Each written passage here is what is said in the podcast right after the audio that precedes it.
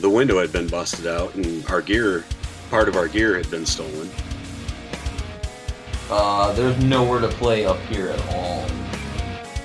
I'm sitting there kind of by myself, like waiting for my manners, and and the mirrors, like they the mirrors kind of like spin open like 90 degrees, like they kind of rotate open, and all these women in sexy lingerie can come walking out from behind the mirrors. I'm just well, gonna throw this out there that it almost oh. sounded like you were kind of the dark side sometimes of the scene. Just when I parted ways with monuments, and so it was really, really desperate time of my life.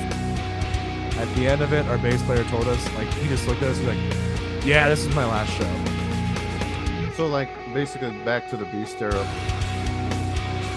Dealing with this alcohol intake we're at a Christian festival and we're supposed to be a Christian band. I was like, oh, man, this this sucks. This is not a good look.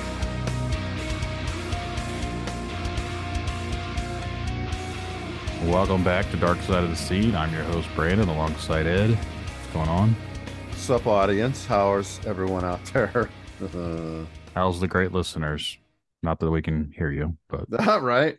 I think it'd be cool if we did something live but I, I feel it, it'd I, still just be you and I talking to each other. No, I did that. I did that with my buddy Corey, who's on a an episode, and like he did a live stream with me as though he's interviewing me, and it was kind of funny to see myself talking to myself, and then him in a little tiny screen.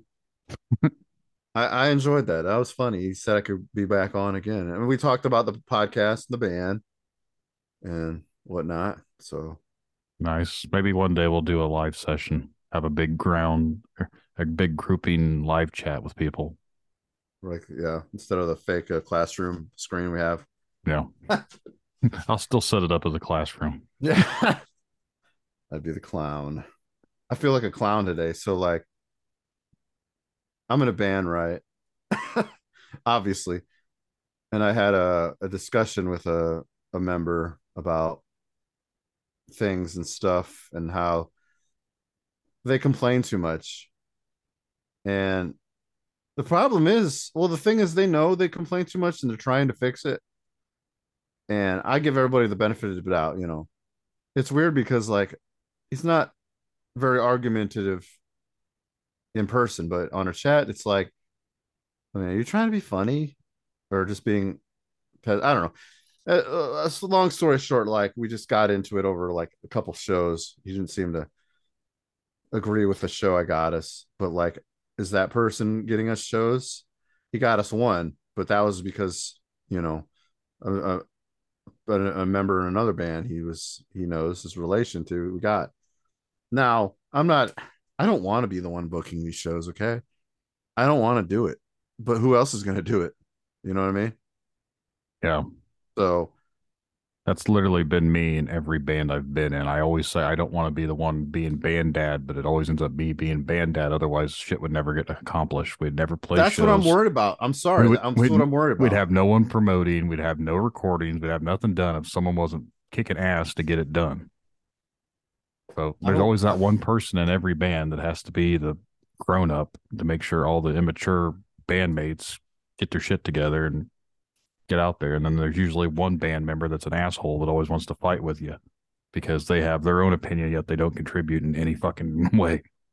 I guess, like, again, this is not like I'm trying to start shit on here with that person, but that was uncalled for. I didn't understand. And a couple other members are like, well, what was that about? I'm like, I don't know. I don't know. I feel like if things don't go your way, don't get shitty with anybody. Like, I'm not trying to be a bad guy here. Like yeah. I care about the band, I care about the music. Like if it was my up to me, I would just rather write the music. And what that's what I do. I write a lot of songs. I don't want that other shit. I'll check my calendar and accept these shows and I'll say, you know, I'll, I'll play that. That's cool. I won't argue. I've never said I don't want to play any show ever. I just want don't want the responsibility. I just want to write music and yeah. release it and get not paid for it. But I don't know. It, it, it was kind of annoying. Like I get along with most people, I do, but you can only push me so far. and I'm sure a lot of people know the feeling and can relate. It's sometimes not fair. I don't want to be the bad guy. That's not the my type. It's not my type. You know. yeah. So again, this isn't my fault. None of this is. I'm not trying to be the bad guy in this. Like, uh, you know, again, a few other members thought the other person was being a little ridiculous, and I don't know. It's, I, uh, but I'm yeah. I'm not one of those situations you know. to where there's really no winner in it. Like right. one one bad member or one bad whatever drains it from about everyone else, especially when they're constantly argumentative about everything. Mm. At least from my experience, like it sucks the enjoyment out of doing anything when you literally have to fight with someone constantly or someone's completely negative all the fucking time. And I'm a negative person, and there's people I've dealt with that like Jesus. right. I thought it was too, but I don't try to be. I, I most of the time, if I'm being a little negative, I'm trying to be funny because that's just how cynical I am. But like sometimes some people can't be that way, and it comes across wrong. And maybe that's me reading. Maybe it's me reading this whole thing wrong. I don't know. Yeah. So I don't. Yeah. Who knows? Right. But anyone out there listening, if you've ever had experiences headbutting with a fellow bandmate, we'd love to hear about it. So send us an email at Brandon at darksideofthescene.com. We'll get you scheduled on a future episode. But we have a fellow named Bill who's waiting for us to bring him in, and some of the stuff he's talked about a little bit behind the scenes with us is uh, very much piqued my interest. So we're gonna bring him on in and get onto those discussions. So hang tight. I'd like to welcome Bill to the show tonight. Bill, thanks for coming out and talking to us. Yeah, absolutely. I'm super, super stoked to be here. Thanks for having me. Yep. What's up, Bill? um, yeah. So, hi, I'm Bill Sanders. I am the vocalist and songwriter and recording artist of Absolute Hate. It is a one man project, and I'm currently based out of Fort Wayne, Indiana. Nice. No shit. Okay. Yeah. I thought you were like further away. Cool, cool, cool. Well, I used to be. Um, when I started the project and my debut release of the song Plaguebringer, it was actually in San Diego, California. Oh, damn. Yeah. Okay. So after after I got out of the Navy, I spent a little bit of time in uh, in San Diego because that's where I was stationed, and pursued uh, a degree in music production that had to end because the school got shut down and got into the trade industry with like HVAC and electrical and hmm. after doing a bunch of that I was kind of compiling my music and getting stuff worked out and uh, yeah, I debuted my first single um April 18th, I believe. Yeah, coming up on two years. Nice. Oh, yeah. No, this is it's funny we're doing this interview because tomorrow is the uh two year mark of something I'll talk about later. oh, okay. Mm-hmm. Yeah, uh, yeah, we'll we'll get into that later. But yeah, okay. um, so, so how was the? Were you any bands out in San Diego? Yeah, I was in one that I don't like to say the name of just because um, when things ended, and especially because of the thing I'll mention later, um, mm. it just you know I've heard things that they've said about me, and I'm just like, oh, okay, cool. Um, glad you see it that way. But I mean, yeah, so I was in that band in San Diego for a year um, I released two singles with them, uh, and and they were really good, but it was it was kind of hard working with them. Um, like for example, I'm I'm currently 27, um, and so when I was in that band, I think I was 24, 25, hmm. and they were all like 36, pushing uh like 30s 36 i think one of them was pushing 38 um and they were like yeah we've been doing this for 10 years and i'm like oh okay like cool and yeah, i was like old. no it's it i i see age as a very different thing i see age as an experience and maturity so for them i thought they were very immature and unprofessional for their age oops huh. so Sounds, story of my life yeah. Uh-huh. So, like for example, I mm, can I curse? Fuck no, yeah. No, oh, okay. no fucking cussing on this show. Oh God, yeah. fucking damn it. Fuck. Um, well, like for example, there was like, I was like, we need to get our music to as much people as possible, and we need to really put a lot of money into production. Like the stuff that you released before me, I personally don't think sounds the best, and I feel like we could do a lot better. And they were just like, no you don't know what you're talking about this is your first actual band you you have never actually released anything on your own you don't know what's going on and i said okay cool and there's like besides we've been doing this for 10 years we know what we're oh doing oh my I'm god like, okay, the stubbornness cool. of older people i love it it, it got really really annoying and i was like yeah. hey like let's push this let's try this and they're just like no we're not going to do that like you don't know what you're talking about. We've been doing this for 10 years. And I'm like, all right, cool. I'll just go ahead and fuck myself in this corner over here. no, I, I got what you feel like. Even when I was like younger, I just felt like some fucking older people are just stubborn for reasons unknown. And I don't even like I'm 43, right? And I still try to be open minded to whatever. And I don't, but man, it just, it just shocks me how stubborn fucking people are, especially when you're, you know, you're you're like the new blood, just trying to get the band going. Like that makes sense. You can bring the energy. You're like, hey, we need to do this, and they're no, you know, uh, yeah, again, yeah. It hmm. really felt like I was being hindered and kind of like brushed off and pushed aside. And that's hmm. one of the things that I can't ever stand is being brushed off and put aside, where it's just like, okay, dude, like I th- I feel like I have some really good ideas. And, you know, two or three years later, hmm. um, or I think it was, it was about two years later, I released Plaguebringer and I have like 32,000 streams off of that debut release. And I was like, holy crap, like I feel like I did pretty good. And a lot yeah. of my professional musician friends are like, that's really good for a debut, like self everything. And I was like, well, it wasn't completely self everything on that one, but all the promotion and stuff that I did, like I was the one that contacted Slam Worldwide. I was the one that contacted Filthy Breakdowns. I was the one that contacted these people to get this put on. And when I tried to tell like past bands that, they're just like, mm, no, don't, no, you don't know what you're talking about. I'm like, oh, okay, cool. And then now I look at it and just like, why is my debut single doing better than every song you've ever released? Mm. What, it, what, sorry. Go ahead. What year did you release this? Uh, actually, I can pull up the stat right now.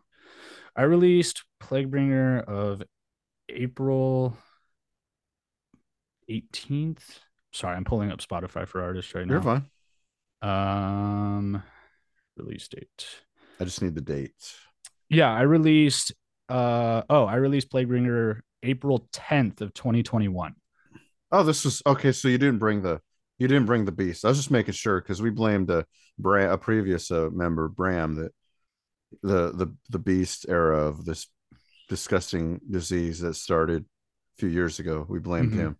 I thought maybe because your name, the plague bringer, I'm like, oh, you did it too, didn't you? But no, well, this is kind of uh, it plays into the it, okay. So, huh? okay, so here's the deal. Um, the instrumental I bought from my producer, Aaron Chaparian of Iron Audio. I mm. absolutely love him. He's the best producer I've ever had the pleasure of working nice. with. Um, his mixes are insane. Like the kick itself will shatter your fucking spine. It's so yes. good. Um, so he wrote the instrumental, and um, when I had gotten out of the military, I was at my first job, and I was kind of living out of my car because I had just gotten out and I didn't know where I was going, hmm. kind of couch hopping, living out of my car at the same time. And someone broke into my car and stole my laptop that had my recording microphone, my recording laptop, my journal with all my lyrics, my interface, my all of it, like my hard drive and everything. And it was some homeless dude that I actually went looking for but never found him. And so all of that was stolen. All of my music was stolen. And I bought Plague Bringer off of him because um, I found him on YouTube and I was like, hey, like I really like this song. Like, do you mind if I buy it? He's like, yeah, absolutely. Go ahead. So I buy it. It sits on my iCloud drive for years, at least two years. I write lyrics to it and then I title it Plague Bringer. And it's talking about how humanity is actually the plague and we are the ones that are causing our own demise with overpopulation and sanitary um hmm. just filth and all this other shit and and I and I talk about how we are the plague bringers and the beast ends up coming around and I finish recording final vocals for it and I just kind of sit and think to myself, I was like, if there was going to be a fucking time to release this fucking song, it will be now. And so I release it in 2021. And one of mm. the promo videos I did, I said something, I can't remember the exact number, but it was like um, in the year 1350, the bubonic plague spread across most of the world, claiming X million trillion billion number of lives um, and then I said 2019, the beast came, and so far the death toll has been X amount of million of lives. And it says, We have not learned our lesson. Huh. and then I released Plaguebringer. well, you know, it happened strange coincidence, I'd say. It's funny because you have Plaguebringer, and then Bram's band was uh, Global, Global Plague. Plague. Yeah, I love I love Bram. Bram actually knew me when I was in my first band. That's how we actually. You guys got should it. collaborate. Some vocal things going on, dude. We have talked about this so much like there's been so many times where it's like, oh, let me get on a GP track. He's like, oh, let me get on an AH track. And I was like, oh, we should do it. And he's just like, mm, I really got to talk it over to the rest of the band. And I was like, you let me know because I am my own show. I do everything myself. so, um, but yeah, like Bram, Bram known, Bram's known me since I was in that first band I mentioned. Mm. Um, and one of his first posts uh, on the Global Plague channel was about me in that project and he was like promoting me and i was just like damn dude thanks like i really appreciate it so like i've known bram and global plague for a grip a fat fucking grip and uh yeah like like i said the two years before the beast came i had written that song entirely lyrically and then recorded it mm-hmm. during mm-hmm. the beast of times yeah what a what a what a great time bring it out like here i know i know everybody's depressed and not working, but here's a song about about the times. yeah, it, it, really was, and it did. beat Mariah really Carey well. to it, really. Oh mm-hmm. yeah, dude. Well, I mean, Mariah Carey is kind of overrated in my opinion. I feel like well, I don't know if she has like a song about happiness, but I just found it funny that she. All she has anyway, is Christmas anyway. songs. Ed loves but, them. But, yeah, yeah, anyway. yeah. So, are you? Uh, are you? You're not basically. You're not Indiana based. You're you're you're from were you born and raised like from in California or no? I was born and raised in Albuquerque, New Mexico. Okay. Man, yeah. been everywhere. And, okay. Yeah. Um, so after I graduated high school, I did a little bit of college, got into some situations I really didn't want to stay in, and then decided the best thing for me would be to leave the area entirely. Mm-hmm. So I enlisted in the Navy. I shipped out to boot camp March 12th of 2014 got deployed to San Diego, um, did two tours in the Pacific, saw South Korea, Fiji, Guam, Hawaii twice, mm-hmm. actually, the Philippines, Dubai, Bahrain, and did I say South Korea? Yeah, I think I said South Korea. Oh, and Singapore. Um, and then after my two tours in the Navy, I got out in September 11th of 2018. just, uh, yeah. Huh. Yeah, got out on 9/11 and never then, forget. Yeah, I never forget that day. America. I never forget that day. That's a holiday for me. I know it's fucked up to say, but that's a holiday for me. That was my day of freedom. sure, sure. Mm-hmm. um, so yeah, and then I just started really pursuing music after that. you so you're have you always been you're basically a vocalist, correct? Uh, primarily, yes, but I actually do more guitar and okay. bass and drum programming for my own music more than mm. I do mm. vocally, um, just because I write and record everything myself. Nice. I program all my own drums.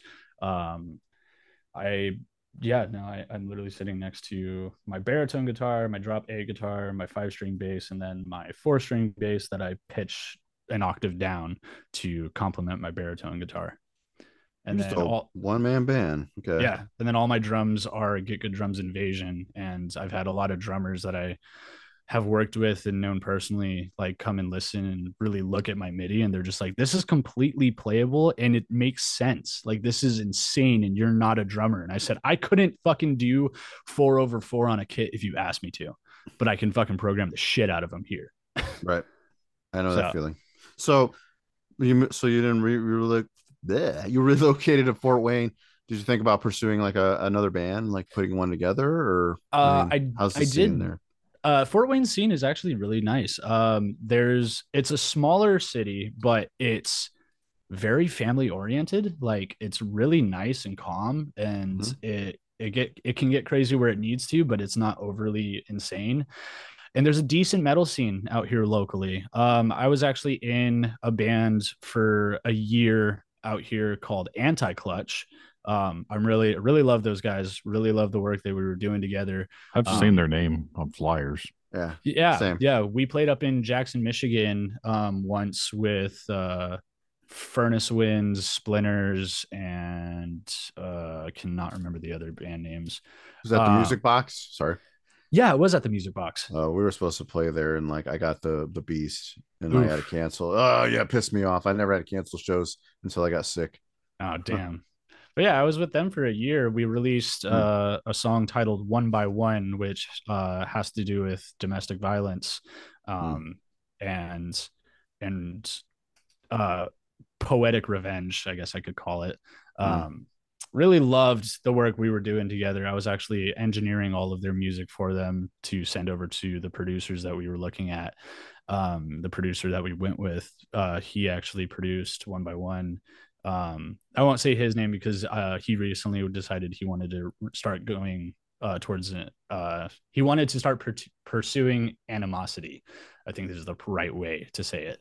Mm. Um, so he's a great producer. He's a great person to Talk to and and we were really looking forward to work together but i just there was some differences between us and within the band that i just said you know what it's i think it's better for me to leave because i want to give more time and energy to my own project since it's my baby mm. and mm-hmm. i feel like you guys would benefit from being with someone that would be more uh that you've known longer because they were like we're very family oriented like band we want everybody to be like cool with each other and each other's significant others and very involved with each other's lives and i tried that for a little bit and there's nothing wrong with with them as people in that essence but i just felt like it was causing a little bit of issues and i was like i'd like to remain more strictly professional and then i started losing enjoyment um and i was like you know what i'm going to leave um I'm taking these lyrics with me, these ones you guys wrote, all the work that you guys um, have done in my computer. Like you guys know what you need to do, you can recreate it. Um, and we we went our separate ways. Um, and mm. you know, it, I think we're still friends. I talked to the guitarist recently, and we were cool on the phone. And I, I feel like we're still at least friends. But you know, I just I really wanted to give a lot more time and energy to my project, and I felt it wasn't fair to me or to them to try and start balancing the two real hmm. heavily. Mm-hmm. So you didn't think that you would find another band then? You're just more like, I'm just going to do things on my own, kind of? Yeah, it was more right. along the lines of just, I really want to pursue things on my own just because mm. I, you know, it, no one else was helping push absolute hate because it was just me, you know, and I was like, it's it's been way too long between releases. I mean, I released Rotten, my sophomore single, uh, September 18th of 2022, like so real recently. Hmm. And it was because of like efforts that I was giving towards one band that I just couldn't focus on my project. And I was like, that's not fair to me. And trying to focus more time and energy towards my project, it wasn't fair to them. So I just thought the most professional thing was to step out and let them find someone to fill the shoes that I had started for them. Mm. And it looks like they're doing really well from the live videos with the new vocalist. He sounds terrific and they sound great. And I'm super stoked for him. That's good. I, I figured maybe you could balance it, balance it out maybe, but maybe you don't have the time to. Yeah. Yeah, uh-huh. no, it, yeah. it, it was getting really really hard. Um, just because I'm a very I've become much more of a homebody kind of person. Gotcha. Yeah. So I love spending time with my significant other. I love having time to just sit in my studio here and just work on stuff, and then not worry about other obligations to go and and go to somebody else's house to practice, and then you know it. I just I liked my little area of solitude and I wanted to stay in it as much as I could since I work so much. Hmm. This is kind of okay. why this podcast I started doing podcasts because I'm not doing band stuff anymore at the moment. And I figured this is something I can do on my own. I don't have to go anywhere. I don't really have to rely on anyone. So I thought. And uh what got me into this just so I could do everything at my own leisure. You know? Yeah. So. And it's it's awesome. What I what I when I saw you post that you were doing this i was like no one else is doing this this is in, this is awesome and i immediately like commented and hit you up and i was like dude please absolutely and then uh, i think bram and i like commented on each other's shit and we are just like yeah dude yep, we, we both need to be on here yeah so i'm super stoked you started this this is this is awesome nobody else is doing something like this this is next level well your uh, fellow musicians up in fort wayne shit all over it on a group post said we're here to destroy the scene and all we're going to do is cause trouble and what? ruin everything for everyone. I was like, grow the fuck up. Really? Fort Wayne local musicians said yeah, this? It was a Fort Wayne group. I think it's Fort Wayne local musicians is the name of the group. And like when I I'm posted in, in there, yeah, like if you find that post I did, you'd see a lot of people shitting on it in there. Damn it, Brandon. What? What the fuck? Did you know what? No, fuck them. That's bullshit. Fuck them. we need to talk about this shit. Well, yeah. yeah, we're not here to destroy any scene. We just want to hear people's stories that, again, a lot of listeners aren't in bands and they're just curious because they want to hear funny stuff and then serious stuff that no other person in a, a non-band would understand. Well, That's right, what I tried to explain even... to people. Is like we don't name drop anyone. We're not bashing venues. Like if we talk right. about a venue, we're not going to sit there and say which venue it was. Like exactly. We, like... we mentioned the Citadel in Indianapolis. It doesn't exist anymore. So oh, that, shit. So that, that's not like you're talking about something that's no longer but there. You know what? I, I, bet you the thing is, everybody can relate. If the Citadel was shitty to you guys, then it was shitty to a lot of people. So it's like, yeah, why should that be a secret? Like the place right. sucks, right? right. Like, you know, that's what baffles me is they're just like, oh, you're trying to destroy the scene. It's like, no, this, this the scene is is dirty and grimy. Yeah, it's it's fucked to begin with why can't we just talk about it? We're not destroying it. We're not trying to beat it down and fucking put a bullet in its head. And, and, yeah, and honestly, like I'm from South Bend and up this area, we don't have one. So Fort right. Wayne, you you consider yourselves lucky, Fort Wayne. We don't fucking have one, barely. I mean, you barely. guys got Phil Spewer, and I fucking love those guys. I know they're yeah, yeah. Phil is the homies. Love Natalie, yeah. love Drew, all those guys, love them. She's in two bands. I don't know how she balances that out, but I don't know. Yeah, she she joined Realm of Shoal. Dude, she is fucking terrific live. Oh right. my god! I right. did merch for Phil Spewer for two or three shows just to help like help out with Madison and like, dude, they're killer. They're maybe I've seen awesome. maybe I've seen you at one of the shows. I'm not sure. Uh, I was at the what's the ignition? Yep. Yeah, I was working merch at the last uh the last one that they did at ignition with um um um Green Leaves and Zaf and Nautilus. Yeah. Hmm. I can't remember if we played that one. Oh, that was well. a Halloween show, actually. Oh, I, I, you know what? I was dressed up as as somebody. I didn't. Yeah, I didn't say. I wasn't playing. I, well, I probably saw you at least twice. It, it, yeah, it was. A, uh, I was in the Care Bear outfit. Oh fuck, dude! I remember you. You're still rocking the Care Bear.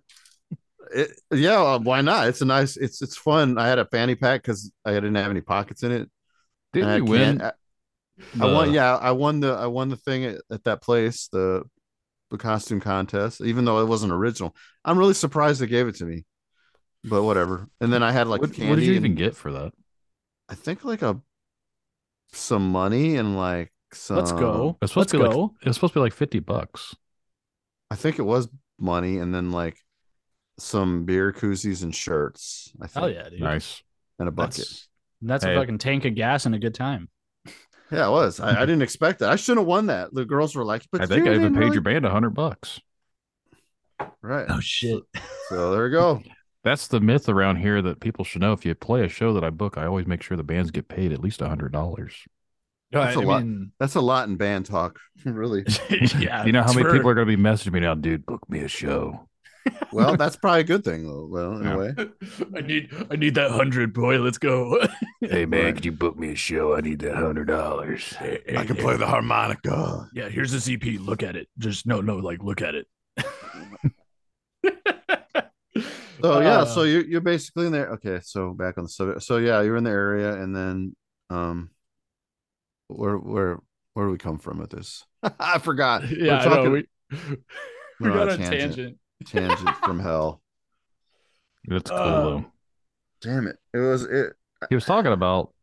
Oh yeah, the, the how the the podcast is great, and that we're not trying yeah. to destroy scene and blah blah yeah. blah. And I said uh, South Bend doesn't have one barely as far, as far as metal scene go, so consider Fort Wayne lucky because, again, like nobody, everybody stopped caring in our area. Yeah, I mean, we got a lot of great people and great musicians, but like, it just seems like in South Bend, no one cares other than Notre Dame, and like mm. venues keep closing, so it's like the beast is not doing anybody favors. But I feel like it's installed before that. Yeah, and and that's kind of what I noticed because I was living um I was living near South Bend. I was actually living um by my family. Hmm. And, and I was actually traveling every Saturday to Fort Wayne to practice with Anti Clutch. Um, hmm and like I would spend the weekend out here. So you live around here? That's weird. I, I, I oh. used to. I used to. Now I live in oh. Fort Wayne. Oh, okay. Yeah, yeah, yeah, yeah. So that's like, I I started noticing the differences between Fort Wayne and that area, and I was just like, ooh, like Fort Wayne's definitely where I want to be. Plus, it's right. just close enough for me to be to family. Like it's just right. a two hour drive. And I'm not shitting on this area, but something needs to change you know like i mean I, I, there's a few venues starting to open up here so i i got hope i hope I, and i hope nobody screws that up because half the time somebody starts a venue they don't know what the fuck they're doing sorry yeah yeah and sometimes the stages are just fucking two pallets put together i always laugh at that meme that's always Dude, like the four guys so... staring down in the little corner like Yep, that's the stage. But it's, it's happened to me so many times. I played an outdoor venue and it's just a fucking like plug. Or like... Dude, I play I, I, I didn't play the show, but it was a backyard show um in hmm. San Diego, California with um one of my best friends. He's the drummer and vocalist for a power violence band called Hong Kong Fuck You. Dude, they're fucking great. It's it's it's a drummer and three basses and the drummer's the vocalist.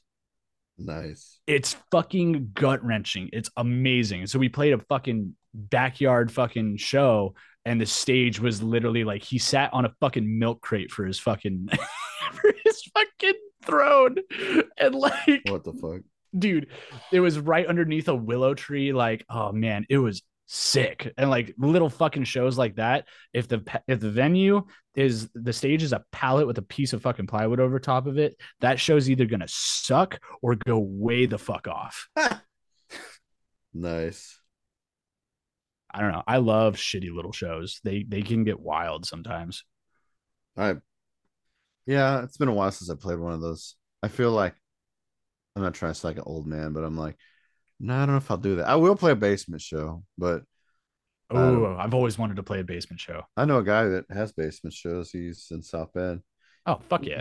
He, he gets mad I don't promote him enough. Shout out to the Krishna Jet Den, with uh basically a all ages venue he there's no drugs or drinking, but he tries yeah. to keep it tries to keep it normal and this is a place for South Bend kids and adults to go hang out. So I promoted him. So he better be nice to me. oh, dude. The if thought of the basement show that I have played has always been questionable. Oh, what was your experience? I played in one. The first one I ever played in was 2006. I was in a band called Following Atrocity, and we played in a basement in Anderson. And I didn't realize it was an Anderson. I thought it was a venue because I'm pretty sure it had like a name of a place. When we roll up, I was like, what the fuck is this? This was all new to me. I wasn't like 100% sure what was going on. We get in there and we go downstairs and it's fucking straight up like creepy rape dungeon basement. like I'm pretty sure the ground was actually dirt and the walls were like the walls were like really like old brick dirt looking things. I was like, is this place going to collapse on us? I, and I'm I'm kind of claustrophobic, which I'm in a basement right now, but I don't have a problem with my basement. Mm. But certain basements like creep me the fuck out, and I was getting very very creeped the fuck out in this basement because it just looked like I don't know. I was waiting on like Buffalo Bill or whatever to come out and put me down in a bigger hole and probably put the lotion on the skin or something. You're kind no, of tall. You'll you'll just crawl out of it. Yeah, I'll, I'll, just climb out. I'm just grab up and like, fuck you doing, Bill. I played I, a. Sorry. You know, go ahead. I played the the Doom Room like in Lafayette. That was the basement show. Oh, I've actually so, never been over there. Well, I think he. I don't know if he does shows at his house anymore. I think he just, he, it's been at a, at a, uh, bar, and I can't think of what yeah, the bar's called. I need to a- email that guy. Play a show out there. I think he just hmm. accepts emails. Shout out to Nick Maxon is his name. Yes. yeah. Hell yeah. Anyway, what were you gonna say? Sorry. Oh no, I was I was literally just gonna say I can't stand unfinished basements because I'm six foot and every now and then you just be standing there and you catch a web to the face and fuck that. Fuck ah. spiders. oh yeah, some uh, yeah, creepy basements and arachnophobia don't mix. But well, and there's not many fucking spiders out in California. Like if really? there is, they're just standard house spiders or like or or black widows or wolf spiders, but out here there's fucking like there's the funnel webs and wolf spiders and cellar spiders and dandy long legs and yeah, but you just said black black widows. I'd be fucking freaked out to see one of those. Well, the thing about like uh-huh. California's black widows is that they are they aren't very like you don't see them very often, but when you do, it's like, oh yeah, there's definitely a fucking black when you do, it's right after there. it fucking bit you. Well, right? no, no, oh, it, it's it's nothing like that. Like it, I literally could spot a black widow web like across the parking lot and just be like, "Yep, there's a black widow right there," but there's no no other spiders in the area. It's really weird. And then I, I come out mm. here and I'm just like, like my current basement in this house. Jesus Christ, dude! I couldn't walk two feet without getting hit by another web. That's how this house nuts. was when we bought it, but we uh Shout out to Orkin. I pay them to come out every month and spray this motherfucker. ah, fuck, I might have to do that. Yeah, I, I, haven't had a bug problem since we moved in. When we first moved in, this whole basement was just full of spider webs in the rafters and all over the place was wolf spiders. And I was like, fuck these spiders. And yeah, that, that one guy in a band was there? No, that, that dude that tried to fight me for winning the Battle of the Bands. Okay. No, not oh that guy. Gosh. He's not in my basement. I would have squashed his ass already. I feel like this is a very personal fucking spider. yeah, there, there's an episode. I think I don't remember what episode it was, but we talked about it. We um we played this battle of the bands, and sorry, there's a vocalist from this other band, and they were like straight up nu metal. They actually did Korn covers, oh, and geez. shout out to Raise the Hate. I don't give a fuck. I mean, and uh that was why he was mad because I didn't give them a shout out on stage during this battle of the bands. Okay, bro. so this was like the third round, which was the third show over. Its first one was in like March, and then the last one was like May, beginning of May. So it's like a two month span, and we played three different shows, and the crowd voted for the winner. So we got voted the winner. They all did like a tally. Well, they were out in the parking lot trying to convince people to write their names and they were writing their own names and putting mm. it in the mm. fucking voting box, and they still didn't win. Good and Lord. Mm. after we won, he got all shitty up in my face after I collected the money that, you know, it was kind of a dick move not to give them a shout out on stage. They're out there trying to help out and everything else. We're just up there worried about ourselves. Like, well, I wanted a thousand dollars, fuckface. I don't know about you, but the fucking entitlement of people in this fucking scene is disgusting.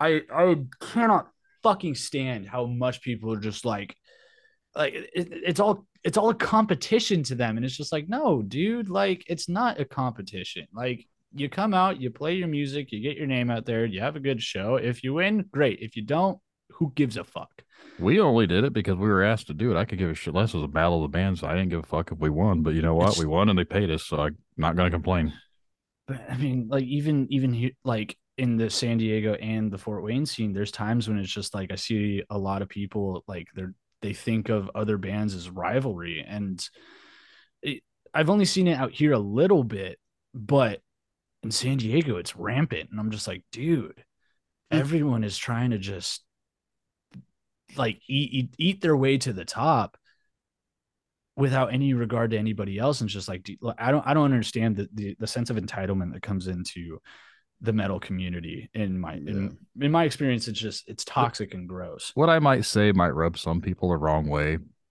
but that's that, that, that's kind of the point of this show and I, we haven't really dived in it to it much but i'm going to at this point run it i think a lot of bands do the whole buddy system except they're not really buddies right it's a lot of oh yeah help me out bro help me back and then you never hear back from them like you book them on this show you book them on this show and then you're still waiting for someone to ever hit you back. The art of hitting someone back with a show is lost.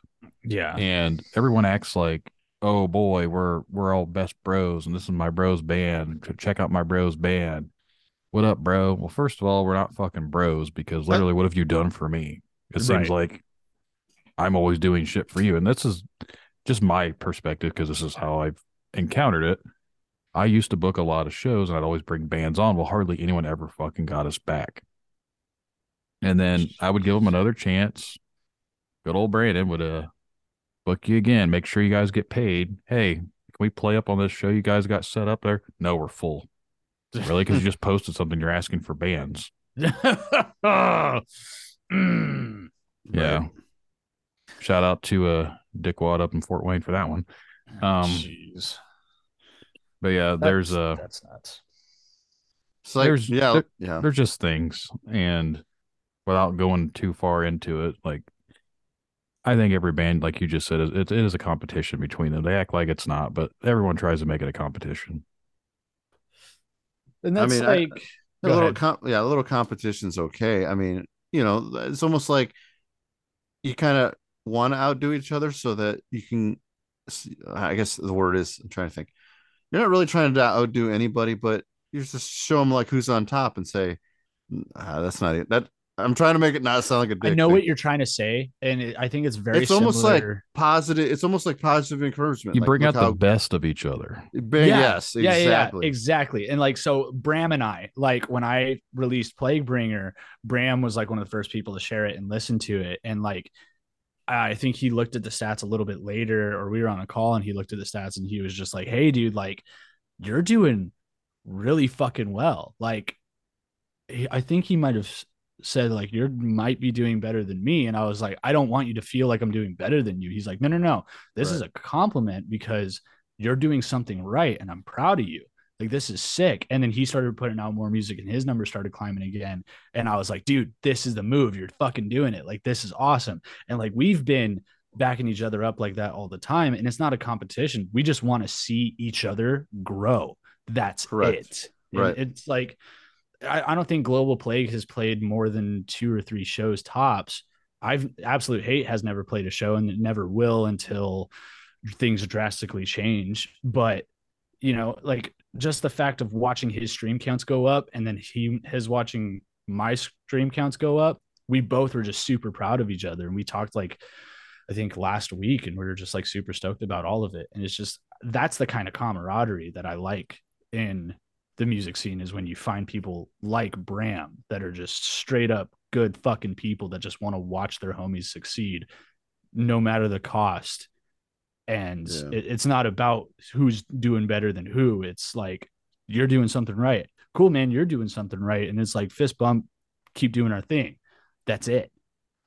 Right. I feel like, yeah, like if a band is doing more than we are, then usually I'm like, I told my band, I'm like, what the fuck, man, we need to get our shit together and yeah. it's not even a competitions thing it's like damn it's like we could be doing that why don't we and again like if anybody thinks it's a competition and still believes that like just remember we lost like three years of shows right because of the beast and like you weren't shit then you were at home crying being depressed whatever some people wrote music other people just didn't want to play no more and then like and then you come out and with the attitude and thinking it's competition again. I'm like, just remember where you were three years right. ago. Like eh, right. that three that three years sucked. So I hope people listen that it's just don't do that. don't don't be that way. It it doesn't help anyone. It doesn't help yourself. Like, right. and that's one of the crazy things is like everyone's like, oh, like we can't go do anything like during the time of the beast. And I was like, I have all the fucking time in the world. I can do right. whatever I want. And I just wrote like six songs, like two of them were in the same weekend. And I just kept putting things into my computer. And next thing I know, I have an album's worth of music yeah. because of the beast. And I'm just like, dude, this was a blessing for me. I was working throughout the entire time of the beast. So I was I was fortunate in that aspect, but like I was able to get shit going. That right. that did nothing but help me Right. And it made me feel like maybe staying home was a better option. It helped financially, it helped emotionally, it, it got my my my art and my passion going again. Like it did nothing but help me. And I feel like too many people rely on the world around them for their sense of happiness. And I'm just like, no, dude, hmm. live for yourself, do what you want to do. Right. I, yeah, I was busy just recording demos the whole time at home because the band didn't want to get together. And so, I mean, it was, I wouldn't say it was a blessing, but it was nice not to worry about shows and booking and talking to venues and yeah. all that. It, it felt like a relief. I didn't have to go to band practice. I saved money on gas, and I'm like, again, like I, I don't say it was a good thing, but it was nice to have like a strange vacation. Yeah, we were supposed to finish our album, and yeah. instead of that, the drummer got kicked out, and the hmm. band just went on hiatus permanently. Oh, geez. Like we're still on hiatus three years later. I was like, well, I don't see this ever coming about again. that's unfortunate because you know drummers are one of the hardest members to find because if they're not in your project, they're in two other projects or more. Yeah, and it's like we didn't. I keep. See- he didn't even have a problem. Like it was more or less, without going full detail of stirring the pot up.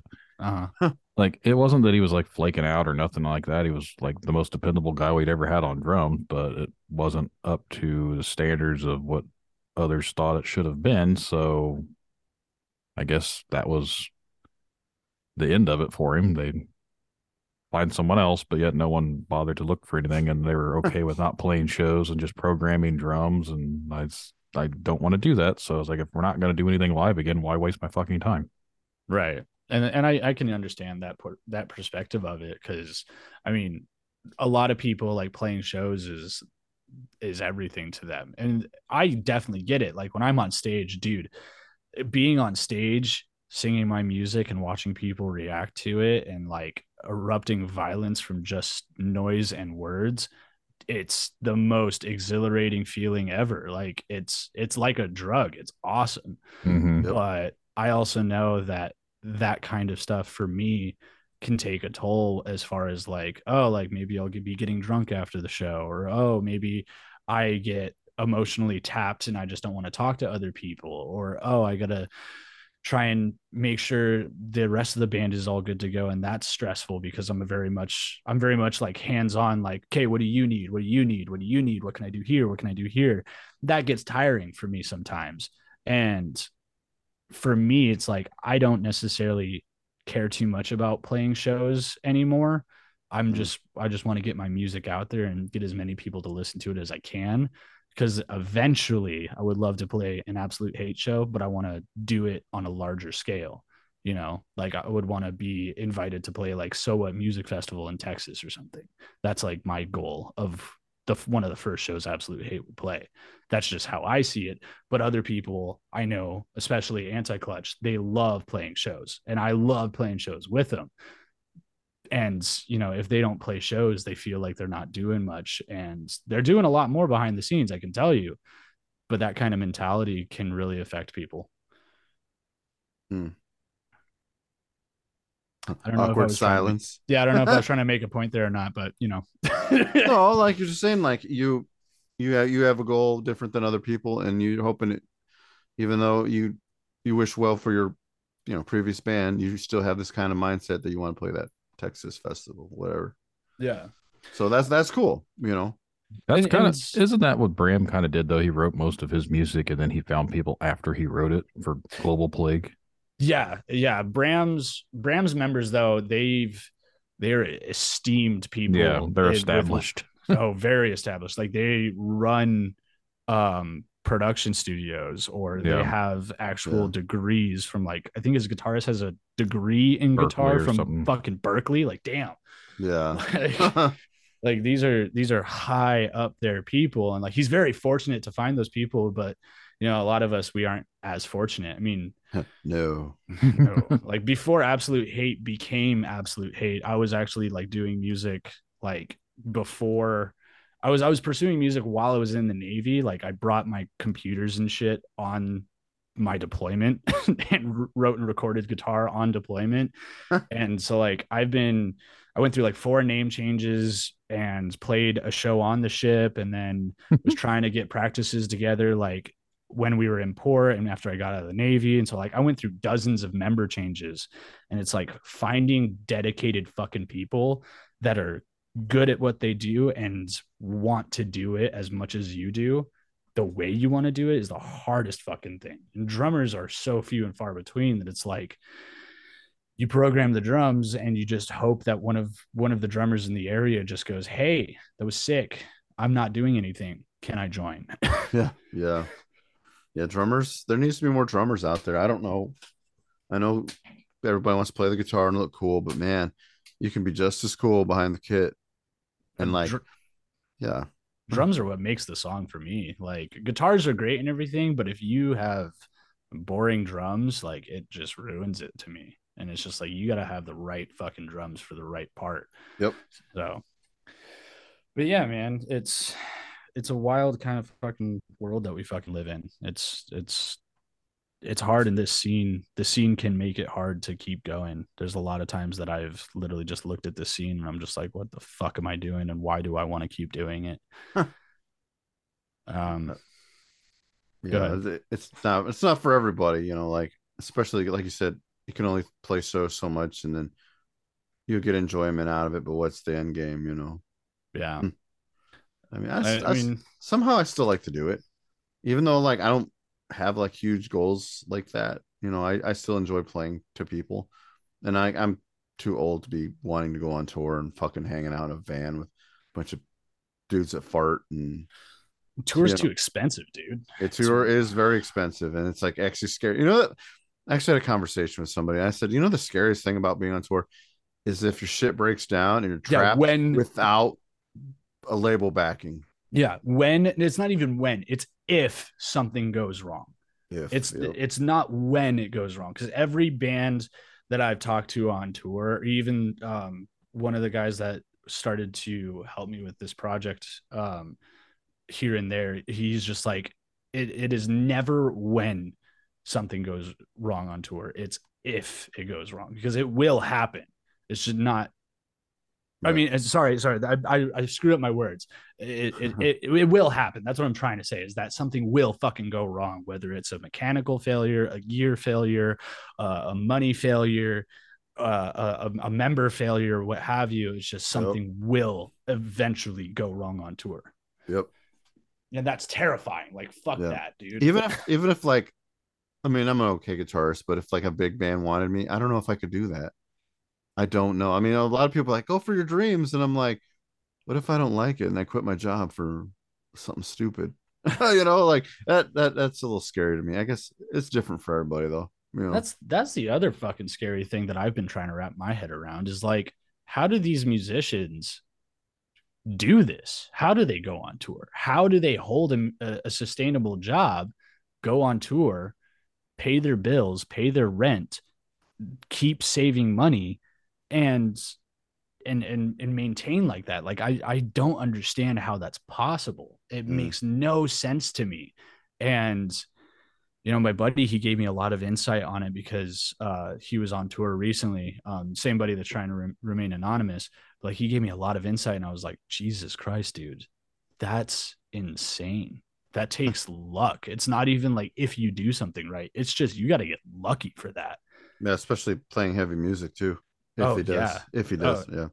Yeah. He he's he's he was actually in one of the the bigger up and coming bands of last year. And it was he told him he told me straight up, he's like, it was fucking stressful as hell. And it kind of it ruined his passion for a while because mm. it just took so much out of him. It, it's sad it's sad it's that way because a lot of countries will like fund your band, but like us, they don't give a fuck here, I guess. Oh, Like Canada's that way too, aren't they? Like C- Canada, from my understanding, it's it's very similar to us, where it's like it's hard, from my understanding. Um, I thought is that where um, Protest the Hero's from? Yes. See, I thought they'd said before that they were getting like some sort of artist funding like they help like they're considered like artists so they're help getting like government backings by you know what that's true because Archspire said the same thing so yeah that is true oh yeah yeah, yeah i remember that yeah yeah i mean so yeah that's our why they're so happy our, our northern uh our northern friends up there are being supported by their country but here in america we gotta claw through dog shit just to dude get to the other side of stuff to get through more dog shit it's like, fiend. It's fiend for yourself. We're like the clowns without the circus. Oh my god, that is the best way to put mm. it ever. yeah, Brandon knows all about clowns in Peru, but fucking clown town. Jeez, oh, literally is world capital clown town. They actually have a clown union. Not, you know what? I'm gonna head out there early, and I want to check all this shit out. we got a venture we're doing on Saturday at a there's a local show down here we're going to go to and I've got some stuff to pass out at shows so get a little oh, stuff yeah. condoms it sounds funny yeah. way you said that we, we should get some uh dark side of the scene condoms flavored like chocolate dark sides up inside you jesus okay that's our swag we're passing out fucking condoms. we pass these out so you don't pass out STDs. Right. It, it feels like people are the STD in this fucking scene, in my opinion. Hmm. It's it's been, I mean, how long have we been talking? Like an hour. Yeah, uh, about an hour. A little yeah. less than that. We started late, but yeah, our yeah. fault. Hmm. Um. Well, I mean, I guess now would be the best time to talk about the people in the scene. I mean. you know, okay. So I know I'm, I might have mentioned this before, but th- this is going to get real personal. Um, sure. I just, I wanted, this is one of the main things I really wanted to talk about. Um, so tomorrow, March 31st, will be the two year mark of when my ex fiance violently attacked me and potentially tried to murder me. Um, wow. So the backstory behind is we had been dating for a year. We were engaged and um we we had arguments pretty frequently, um, like make or break it type arguments. But this this mm. one I was officially done. Like I was tired of fighting for the relationship and I was officially done. And um she was drunk and when I I kind of just basically said like what do you want to do? She's like I don't know if I want to do this anymore and I said I don't. And she's like okay, like cool, I want to leave. And I was like, all right, do you want me to pack your things? And she's like, yeah. And I said, okay. So I started grabbing laundry. And then next thing I know, plates are getting thrown at me, shattering against the wall. I'm scurrying around trying to get my cats into the bathroom. It, it got really violent. It got really violent. And for an hour and a half, I got my fucking shit kicked in. And I never fought back or raised a fist to her or anything.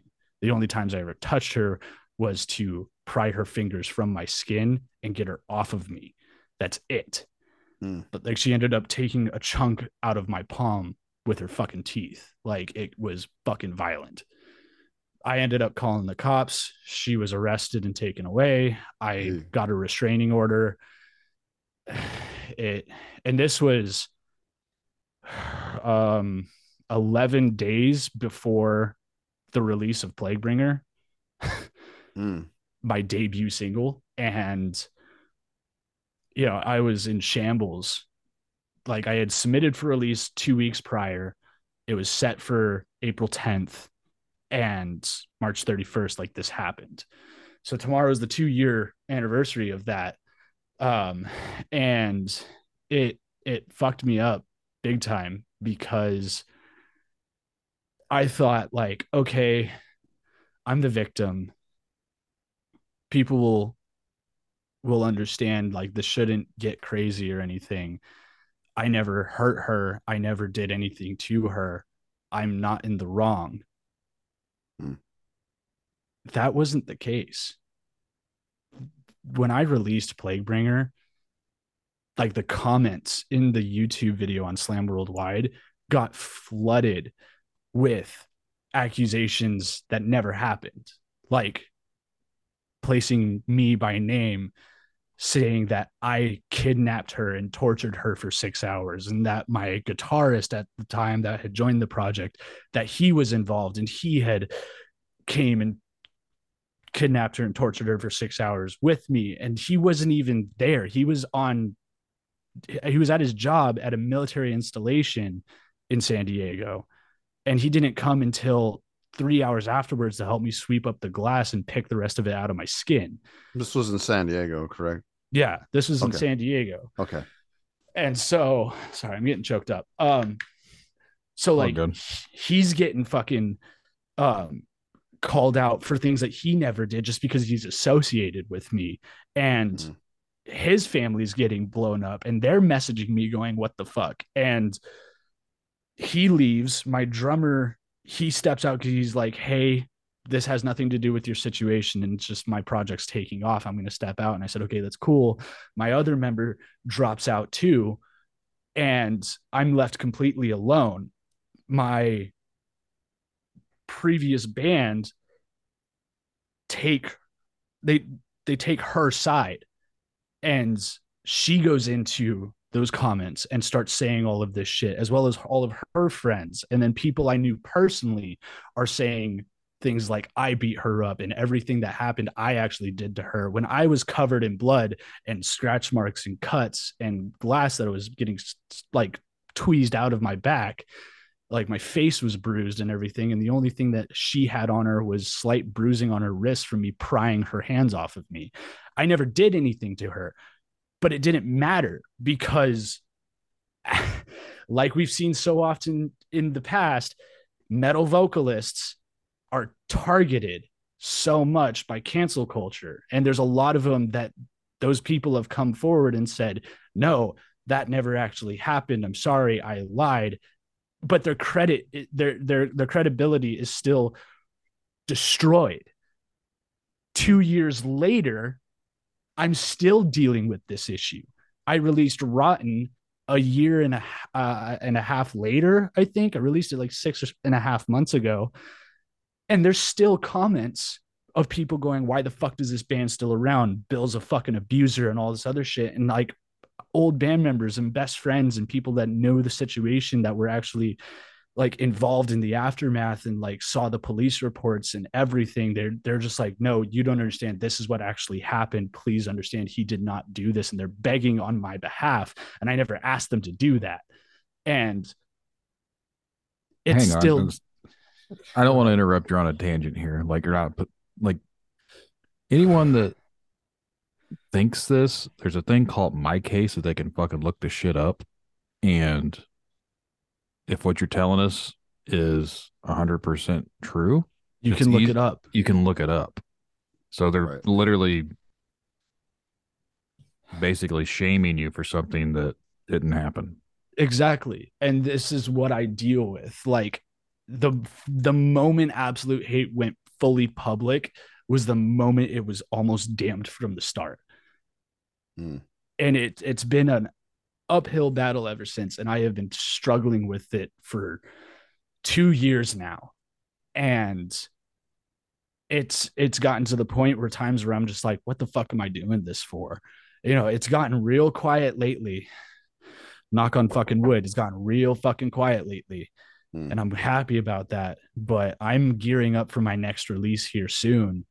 And this song that I'm gonna release is about this situation, talking about everything that happened. Like when for the six to eight months after that night, I had been getting death threats and people telling me to watch my back and finding out that people are sitting outside of my home in San Diego waiting for me to come out. Like I I would I went to a reptile shop because I, I, owned a couple of reptiles at the time. and I was going to get feeders for my reptiles, like mice and crickets and shit.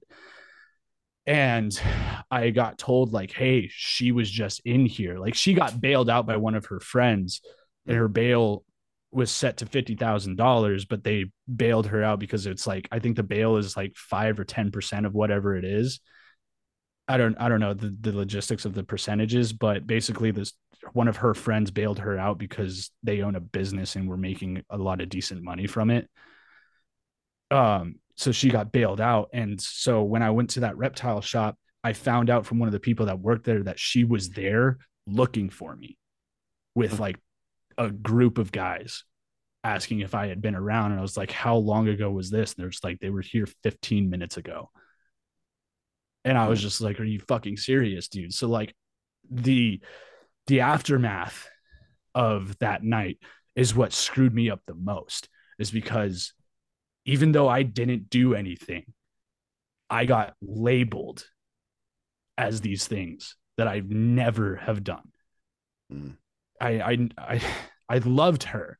I never wanted any of this kind of violence to occur. If anything, I just wanted us to be able to take her stuff, keep my stuff, and go our separate ways like civilized adults. But it got ugly and the police had to get involved.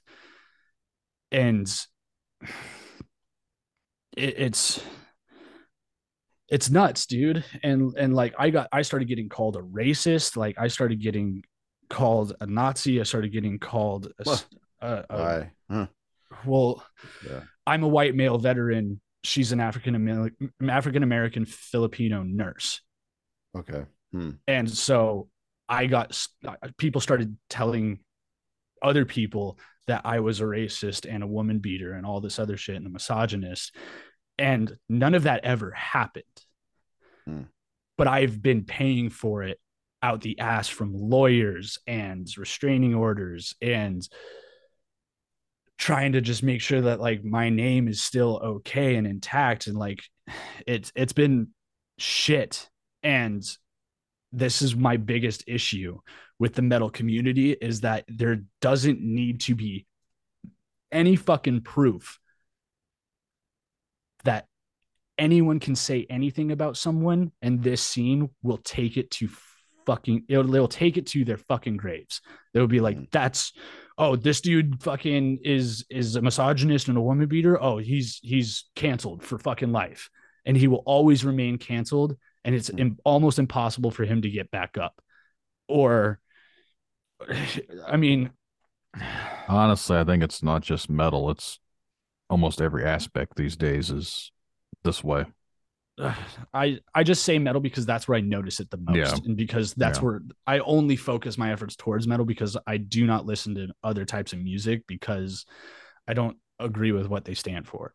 I love metal for what it is, and for the things that we speak out about and for the music itself. So I just mainly focus a lot of this in I, I, focus a lot of my attention towards metal, and this is where I see it the most. The right. Marilyn Manson case, for yeah. like for example, he's. I don't necessarily agree with him. I don't think he's. I, I think he's not necessarily the best person. But those accusations got dropped because they were actually fake and he was canceled for so long because of it and he never did those things hmm. like those isn't, specific things to that one person isn't there is it falling in reverse or something isn't there vocalist or something going through he's been going through it yeah. he fucking ronnie got his ronnie went to jail for one thing that he did but he's never able to like truly come back from that because i mean people change people grow i get that and I also understand that people are pieces of shit, but all the other things that were said about him were actually proved to be false accusations and completely made up lies. That's what's weird to me. You got that guy, and then you have As I Lay Dying with Tim Lambesis, which some of the band has left band. Oh yeah, whatever. why can this dude literally hire a fucking murderer, a contract killer, and he gets brought back into the scene scot free, completely okay, doing amazing. Why yeah. why is that? Why does that shit happen? Yeah, that's that's where I scratch my head. And I won't I'm not out here dissing Tim Lambesis or anybody like that. Like the dude served it's a great musician.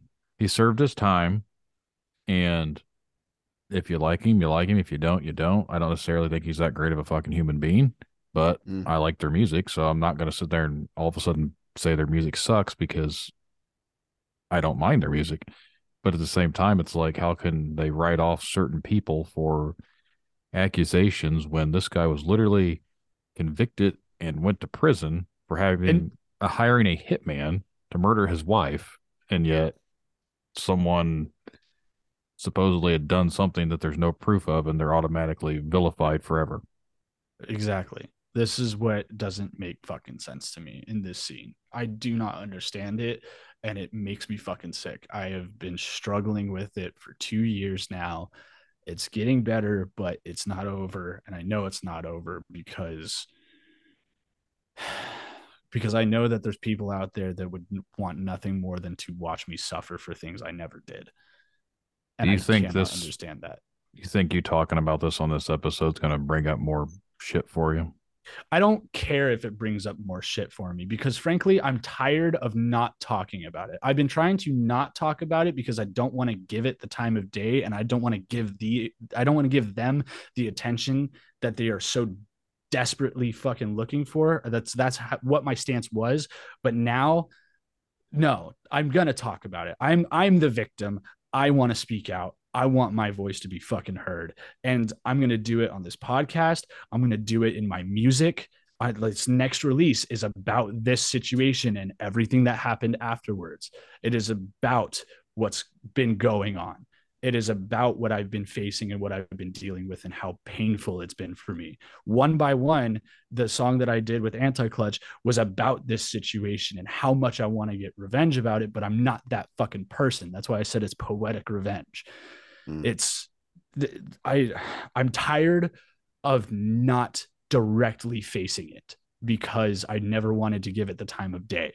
Now I want people to understand what the fuck actually happened and I want people to understand that I'm not going to fucking sit there and cower in fear. Hate me if you want. I don't give a fuck. The entire idea behind Absolute Hate was to make music that doesn't make people go, Ooh, I like this. This is groovy. It's music that is heavy in every kind of way possible, whether it's musically, sonically, or lyrically, or emotionally. I want it to make you sit there and think. The, the vocals and the lyrics are done in a way that almost anybody can understand what's being said. I focus a lot on enunciation, and there's a message that I'm trying to spread with every single song. And it's about hatred. And I like Plaguebringer was hatred for humanity and overpopulation and how we have been literally driving ourselves into our own grave. Rotten was about self hatred and about the things that I've faced and done in the past not not nothing to do with this but things like i i was took part in in the military that I was really ashamed of or things that I had struggled with on my own that I'm really ashamed of and how much I hate myself for that. This next song is about hatred of domestic violence and how people can just spread lies and get no fucking repercussions from it. Um, I'm looking at my whiteboard.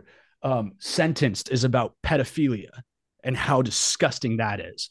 Um, misanthropy is hatred of humanity on a religious basis and how people will push their religious agenda at a very disgusting cost. Like, believe in what you want to believe in by all means. Have a religion, have a spirituality, have a faith, but respect people's ideologies of having a different faith other than your own. Hmm. So there's that. Um, hate is fate that song is going to be about how hatred will always be around and there's nothing that we can do to stop it but there's things that we can do to combat it and that's fighting hatred with hatred um what's what's another one um do you have do you have one where you hate mcdonald's drive through no because i don't go to mcdonald's so i don't really try to pay too much attention to it damn it okay um as the light fades as the light fades is hatred of suicide and that feeling of that you couldn't do more for that person.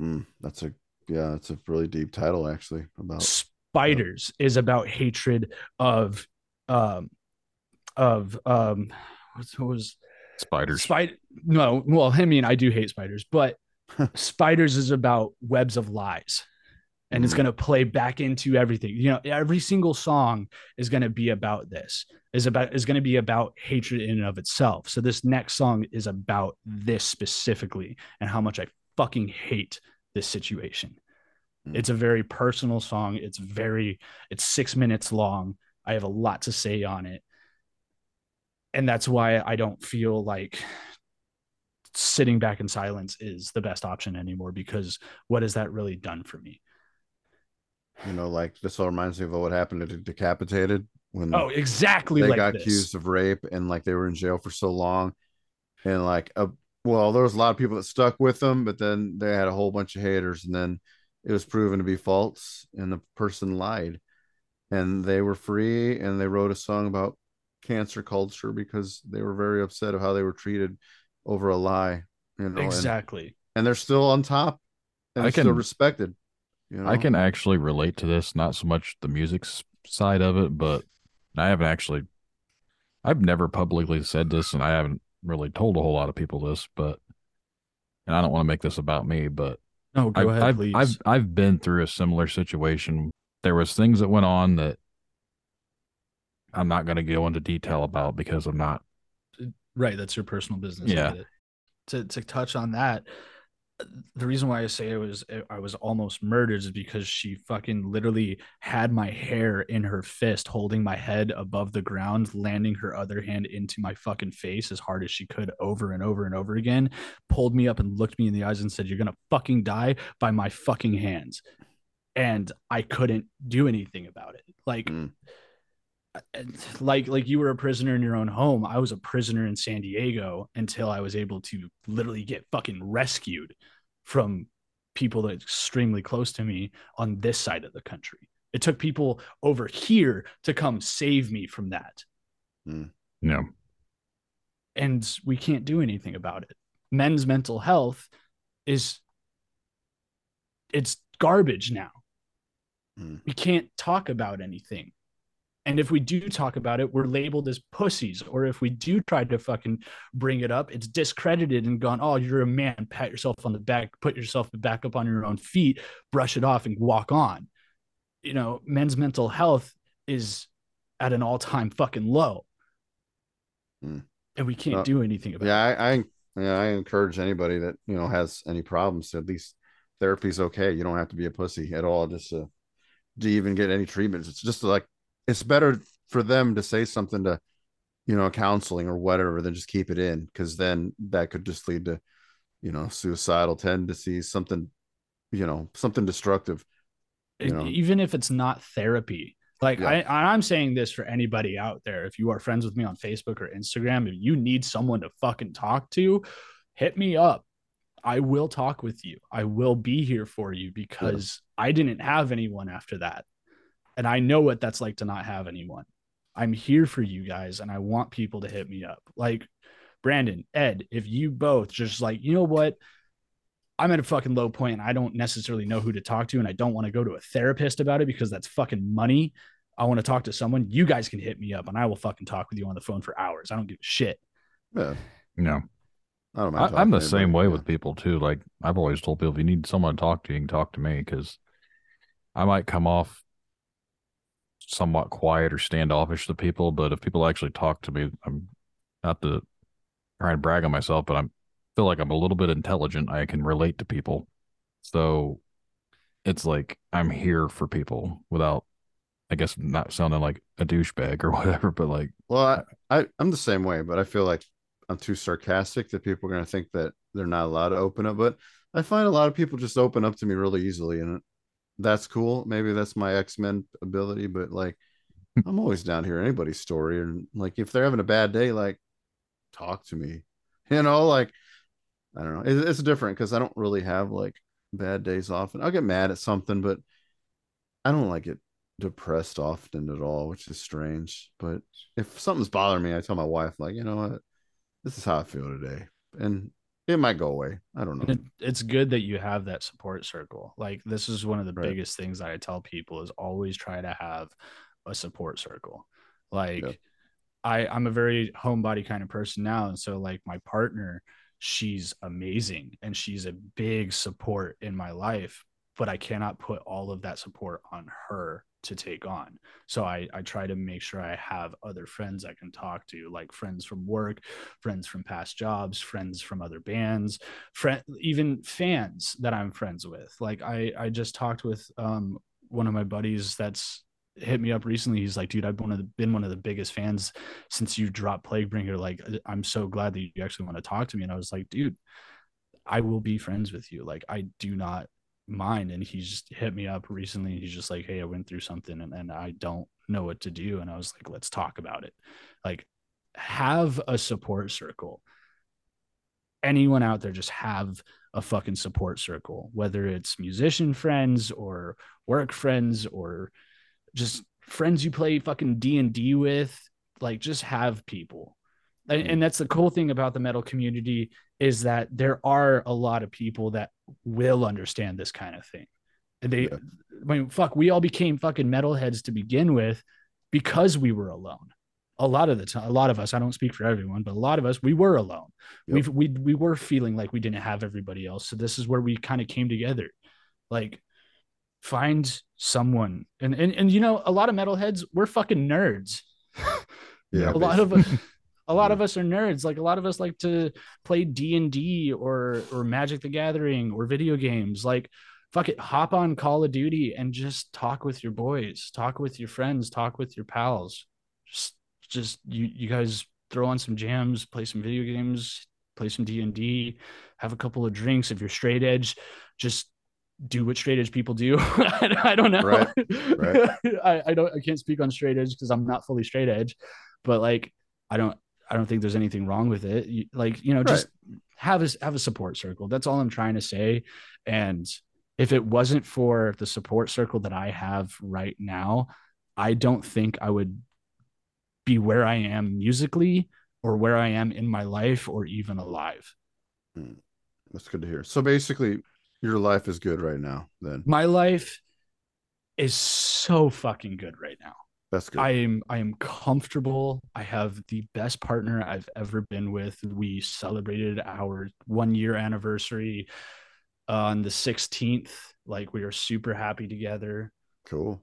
Um I my closest friends don't necessarily live here in the city, but they live on the East Coast and some back in San Diego. I talk with them regularly. Uh, they, we talk about everything. Um, and then I have a couple of really, really, really close friends here in Fort Wayne. They're they're great people, and my music's doing well. Um, Rotten uh, surpassed eleven thousand streams on Spotify. Plaguebringer's at thirty-two thousand streams on Spotify, um, and I have one, two, three, four, five, six, seven, eight, nine, ten, eleven, twelve. 13, 14, 15 songs ready to go. Like I'm they're doing say, great. They're gonna say cats. I'm like, man, I like no. cats too. But no, I have I have my two cats. I have, oh. I have oh. my baby boys, Bagheera and Baloo, and I love them cool. to death. And they're happy and healthy. Like life is a lot better now. A That's lot good. better. I'm glad funny, to hear that. I have a funny cat story since you like cats. Um, we have a couch, right? Uh-huh. And I got Darlene, the little gray one. She's my favorite well, she's been like digging under the couch and pulling out that fabric that is usually stapled under the couch. And we're like, you're ruining our fucking couch. So she grabs this uh, spray, and you're supposed to spray it on clothes, on furniture. Oh, so yeah. The, the anti cat, the anti uh, scratching spray. Yeah. Or, yeah. It's supposed to taste better, I guess. I don't know. So, so she sprayed it, and then Darlene goes back and fucks with it again. So I grabbed it and sprayed it more and put the can away. And then we had food, and I'm putting away the sour cream. I had a piece of sour cream on my finger. I'm like, oh, I licked it, and the shit was still on there, right? it tastes like fucking Malort, a nasty ass alcohol. I don't know. Like the taste would not go away. It tasted like the Michelin man took a shit in my mouth. It was that bad. like this will keep humans away, but fuck, oh my god, and it would not go away. I don't know if you guys ever drank Malort, but it like lingers. No, no. it, it tastes Can't like tires. It's bitter, tire tastes like tires, literally. But I just want to share that story because that happened today, and I love cats. But. and we needed to get on a lighter note, so thank you. I needed I needed a little laugh. No, what I, mean, what yeah. I have drank before that I don't recommend anyone doing it is pool cleaner because I did oh, not realize you. it was fucking pool cleaner because I opened it and I thought it was moonshine because it smelled like pure fucking alcohol. I was like, oh shit, this is. Moonshine. How did that happen? it was cleaner. There was a bunch of fucking.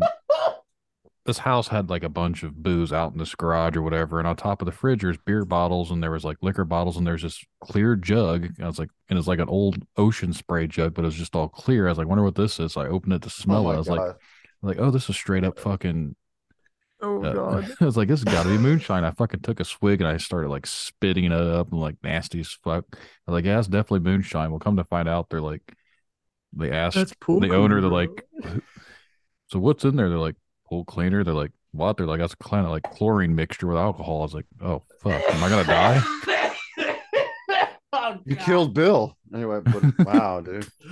Oh, I haven't heard that one before. Yeah, that was a 19 year old dumbass move by me. Oh, you're not okay. Yeah, okay, that, this, was, this was last year or something. No, I'm not yeah. that fucking dumb these days. That was oh, before I was even God. supposed to be even drinking. Don't put your mouth on it. We were at a party mm. and never. I just assume we're all the other booze. Well, why would you have a bunch of booze next to pool cleaner? That's just probably so that someone could tell this story right here. Yeah, yeah, it happens. Oh, jeez, that's fucking good. But oh, yeah, yeah. basically, um, that sucks, man. Yeah, but I'm yeah. I'm glad that uh, things are going better for you. Right, and it, and it takes a lot for somebody to share that like publicly, you know, yeah. and like that's hard. I, I've been thinking about it a lot. I was I was thinking about like, do I want really want to bring this up? Do I really want to put myself through that situation again mentally? But a lot of and again, like I told you before we started it, a lot of men have been through the same thing and are probably scared to say anything because everybody blames the guy. Yeah. And like it's it goes it could go two way street, you know. It's not fair sometimes. Yeah. I mean, I mean, I don't like men who abuse women, but there's a lot of women that abuse men. It's I think it's a 50-50 split to be honest. With today's society, it, I truly mm. believe it's a 50-50 split. I, I just think yeah. humans are despicable creatures. They can be, but like you know, at the same time, I'm kind of glad I never fell into that situation. I mean, yeah. I've had a couple rough ones, but not like anything where I'm like worried about my life. So I'm grateful that that's never happened, but I do, you know, feel for a lot of people that have to go through that kind of thing. Yeah, um, and, and th- that it fucks you up. Oh, like right. like after you go through something like that, like it, you're literally you you can't trust people for a while. Right. I I literally couldn't think of releasing music again because of it. Like the biggest reason I brought it up was because of the cancel culture that happened afterwards. That's the biggest reason I brought it up. And I would just kept thinking to myself, like, dude, no matter what, if I release music, this is just gonna keep happening. Mm. And I don't know. I just wanted to talk about how people in this scene are so quick to blame the accused without any foresight. Mm.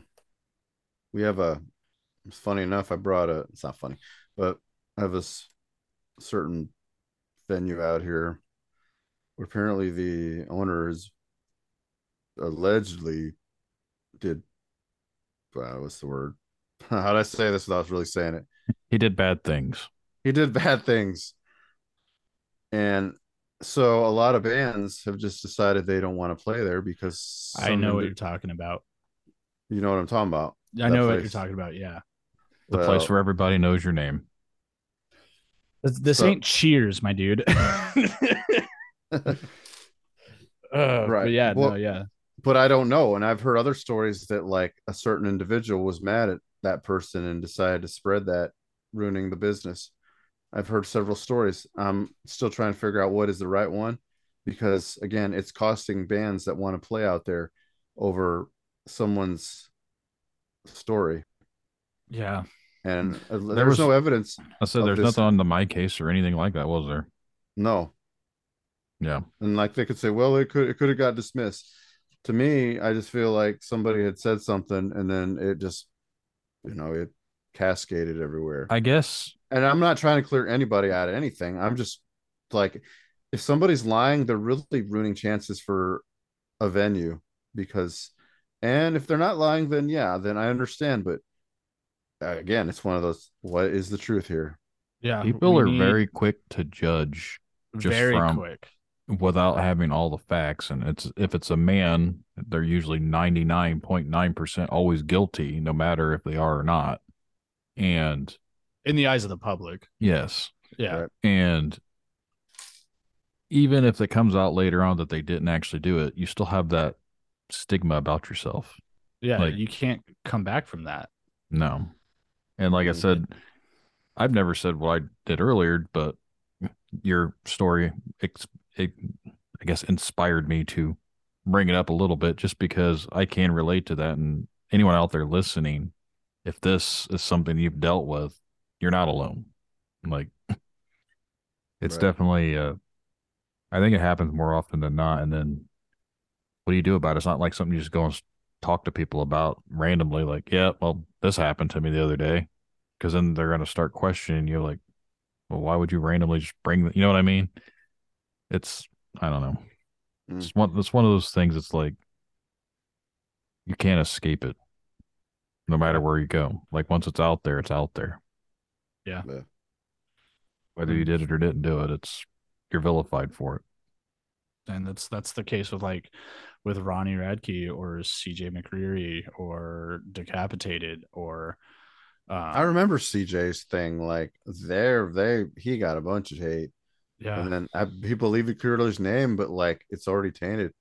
Now he's I think he's in another band and cutting hair, but like yeah, like now his band that he was in is now huge, and that could have been him. But well, I mean, he's he's in he started his own project, um, and it's doing well, um, but it's it's the same kind of thing.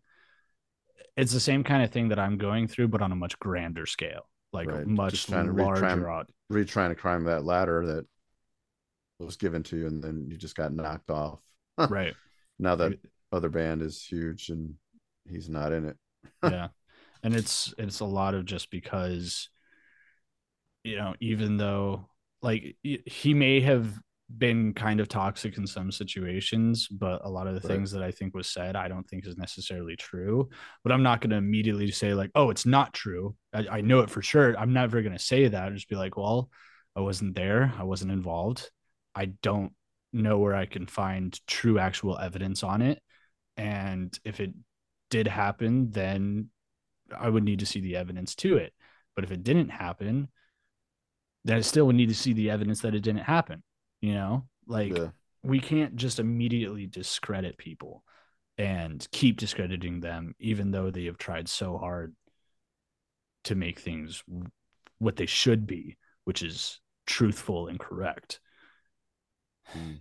It's it's hard to do in this scene, and it's hard to come back from, and that that's one of the biggest things I have about this scene. Yeah. And fuck venues taking merch cuts, dude. Fuck that. yeah. Yeah, just just what we need, you know, like people struggling as it is. I mean, I don't see that place struggling they got a lot of liquor Straight up, dude, give me a fucking cut of the booze cut. Like some like five percent of the booze sales. You want to take 25% of the merch sales? I want five percent of the booze sales. Dude, when when you were an anti-clutch, did you have happen to find a place that did that to you? No? Um I don't think so. I think they're okay. pretty good out here about that. Yeah, I, I remember really I remember I was doing merch for a band in San Diego and one of the venue um, managers or whatever came up and she's just like, "Hey, I'm going to need you to tally all of your sales and all of your all the money that you brought in." And I was uh-huh. like, "Who the fuck are you?" Right. I literally looked at her and said, "I was like, who the fuck are you?" And she's like, "Oh, I'm the manager of the venue." And I said, "Okay, why the fuck do you need to see this band's itemized list of sales?" And she's like, "Well, we need to we need to calculate for our our percent of the merch cut." And I said, what fucking merch cut? And she's like, oh, it's in the contract. And I said, what fucking contract? Like, what are you fucking talking about? And, and, and she's just like looking at me like I'm fucking crazy.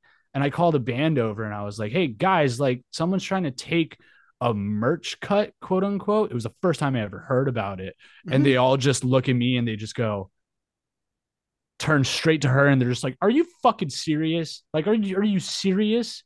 And they're just like, well, it's a big show night. And he's just like, we're the fucking local opener, dude. Like, what the fuck are you talking about? we're playing, we're opening for a touring act and you want our money? Like, what money? I think straight up, I think we fucking literally closed up an hour before the night was over and left. We said, fuck that. I'm pretty sure that's what happened, but I can't confirm. I don't know. I don't know. I did get really drunk that night because um some of the members from Spike came over and we had a really cool conversation. We drank a little bit together and that was that was great. And then I kind of just went off and did my own thing for a little bit. And they are just like, Yeah, dude, you covered the table for like 75% of the night. You did good. You brought in a lot of money. Go do your thing. And I I don't remember what happened much after that. Are you like a are you just like a? Do you just have the uh, merch guy look? It seemed to be like your thing then. I, I've I've always been a good salesman. Um, I, I like even in high school when we were doing like sales yeah. for for marching band or ROTC, like I was really yeah. good at it. And my family's always been like, oh, like you could just sell ice to an Eskimo, and I'm like, cool and so people will come in and I greet them and I'm like, hey, like how you doing? And people that are just walking past, I was like, hey, like how you doing? They come over and they're just like, hey, like oh, what's this? And I was like, oh, it's a local opener. And they're like, oh, okay, cool. And I was like, tell you what, if you like the show, come back to me. Um, and if you feel they've earned a piece of merch, for, or if they if they earned you buying a piece of merch from them, come see me. And a lot of times people would come up afterwards and be like, damn, you got me with that. Mm. Damn it, so, I need to do that, but I, I usually don't run it. So yeah, I'm a, I'm just a very big people person. I can talk to a lot of people. That's good. Not me. like after a show, I usually hide. Not because like I'm too good to talk to anybody. I'm just like in my head, like what I do wrong, what I do wrong, what I do yeah. wrong. Just like yeah. overanalyze myself half the time. I just and always like, look pissed off. I think that's what I do too, but I'm thinking I'm thinking, I'm like, I'm wondering what did I do wrong in this show? What I do? And then some people say hi. I don't I don't care what people say. I do not get groupies or women coming up to me like I'm just ugly. So I don't have to have to oh, worry about stop. that. Stop. And I'm married anyway, so it doesn't matter. But I'm just in my head, I'm just analyzing things. And if, there's been a few people that talk to me, and I have pics in my my pocket of our band, and if they'll talk to me, I'll, I'll hand them one like for just for talking, you know, a little token for saying thank you and whatever. And like, I think somebody, anybody deserves that. So, oh yeah, tip, little tip for anybody: carry your band's pit picks and Fucking give them out. Stickers, dude. Stickers, stickers, stickers, stickers, whatever. Some people they just get so, so so excited because I have some with my face printed on. I'm like, look, I'll give you a pick of me, and they're like, what the fuck? Yeah. I'm not gonna, conceited. I just think I'm goofy looking. So we're gonna awesome, be out passing around the uh, cards with our faces on them. Fuck yeah, dude. That's a funny picture. Of the like that picture makes me have like a big mole on my face, even though there's nothing there or whatever. Dude, yeah, marketing is marketing is a big one of it because like that band I was doing merch for, it, they their name was one word, but they just took the space out, and they're just like, how do we make a, a really merchandisable sticker? And someone was just like, let's use the Pornhub logo. so periphery did that too i think yeah. yeah. i feel like they did that so like the first half of the band name is in white letters on a black background and then there's an orange box and then it's the rest of the band name and it, it fucking i have it on the back of my car right now like i still have it it's fucking sick and people are just like what is that? I was like, it's a band. You should check them out. They're great. And then they look them right. up and they're just like, holy shit, that is good. I'm like, there you go. Fucking merchandisable sticker or something that will get people's attention. I'll have to think about this, but not use that one. Yeah. Yeah. I mean, fuck the Taco Bell logo on the new last 10 seconds of life shirts. That's a thing. That's awesome. I love, I want one. Technically, the logo to this podcast is a uh, influenced from uh, that wrestling show, Dark Side of the Ring oh, I did not know that. I'm not much of a mm. wrestling fan though. There's the dark side of comedy. There's dark side of the ring. There's dark side of the. I forget what it was. There's a bunch of those. Uh, they're on the Vice network or mm-hmm. whatever. uh-huh. And uh I was like, well, fuck it. We're gonna call this dark side of the scene. So but I've said it before. Anyone that was kind of knew me a little bit, like five or six years ago, I'd started doing a blog called The Dark Side of Your Scene. So this is not something that uh I just ripped off because I was doing the shit before they were. So if you're out there listening and want to sue me for the name, go fuck yourself. I would at first. Hell yeah. You're not gonna get any money from me. I'm poor. Hell yeah. Same. I'll just file bankruptcy. Oh, Jesus. You might as well before the banks get to it. Before yeah. the banks get bankrupt, you just gonna file file bankrupt, so we can all get fucked. Yeah. Uh, anyway, that's a that's another topic for a different podcast. Oh yeah, yeah. yeah. That's yeah. for my other podcast. Yeah, I was about to say it's for your other one. oh yeah.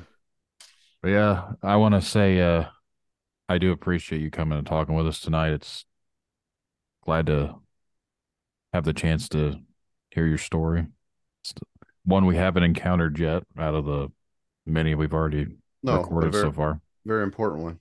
Yes, yeah. it is.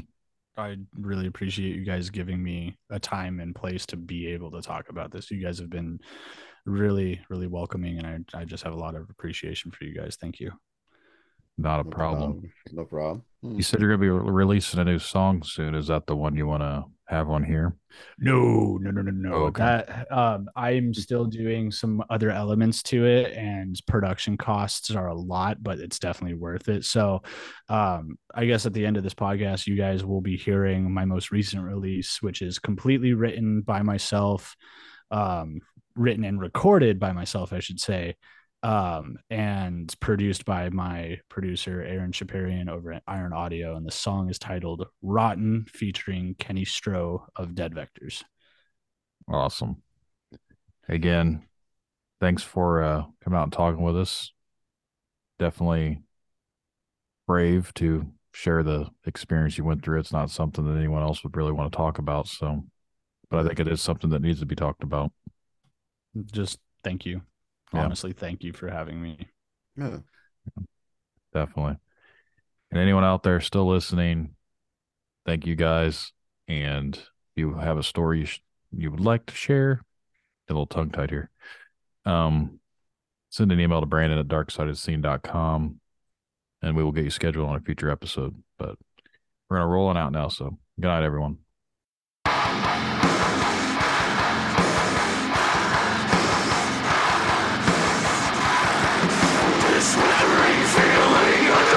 let get,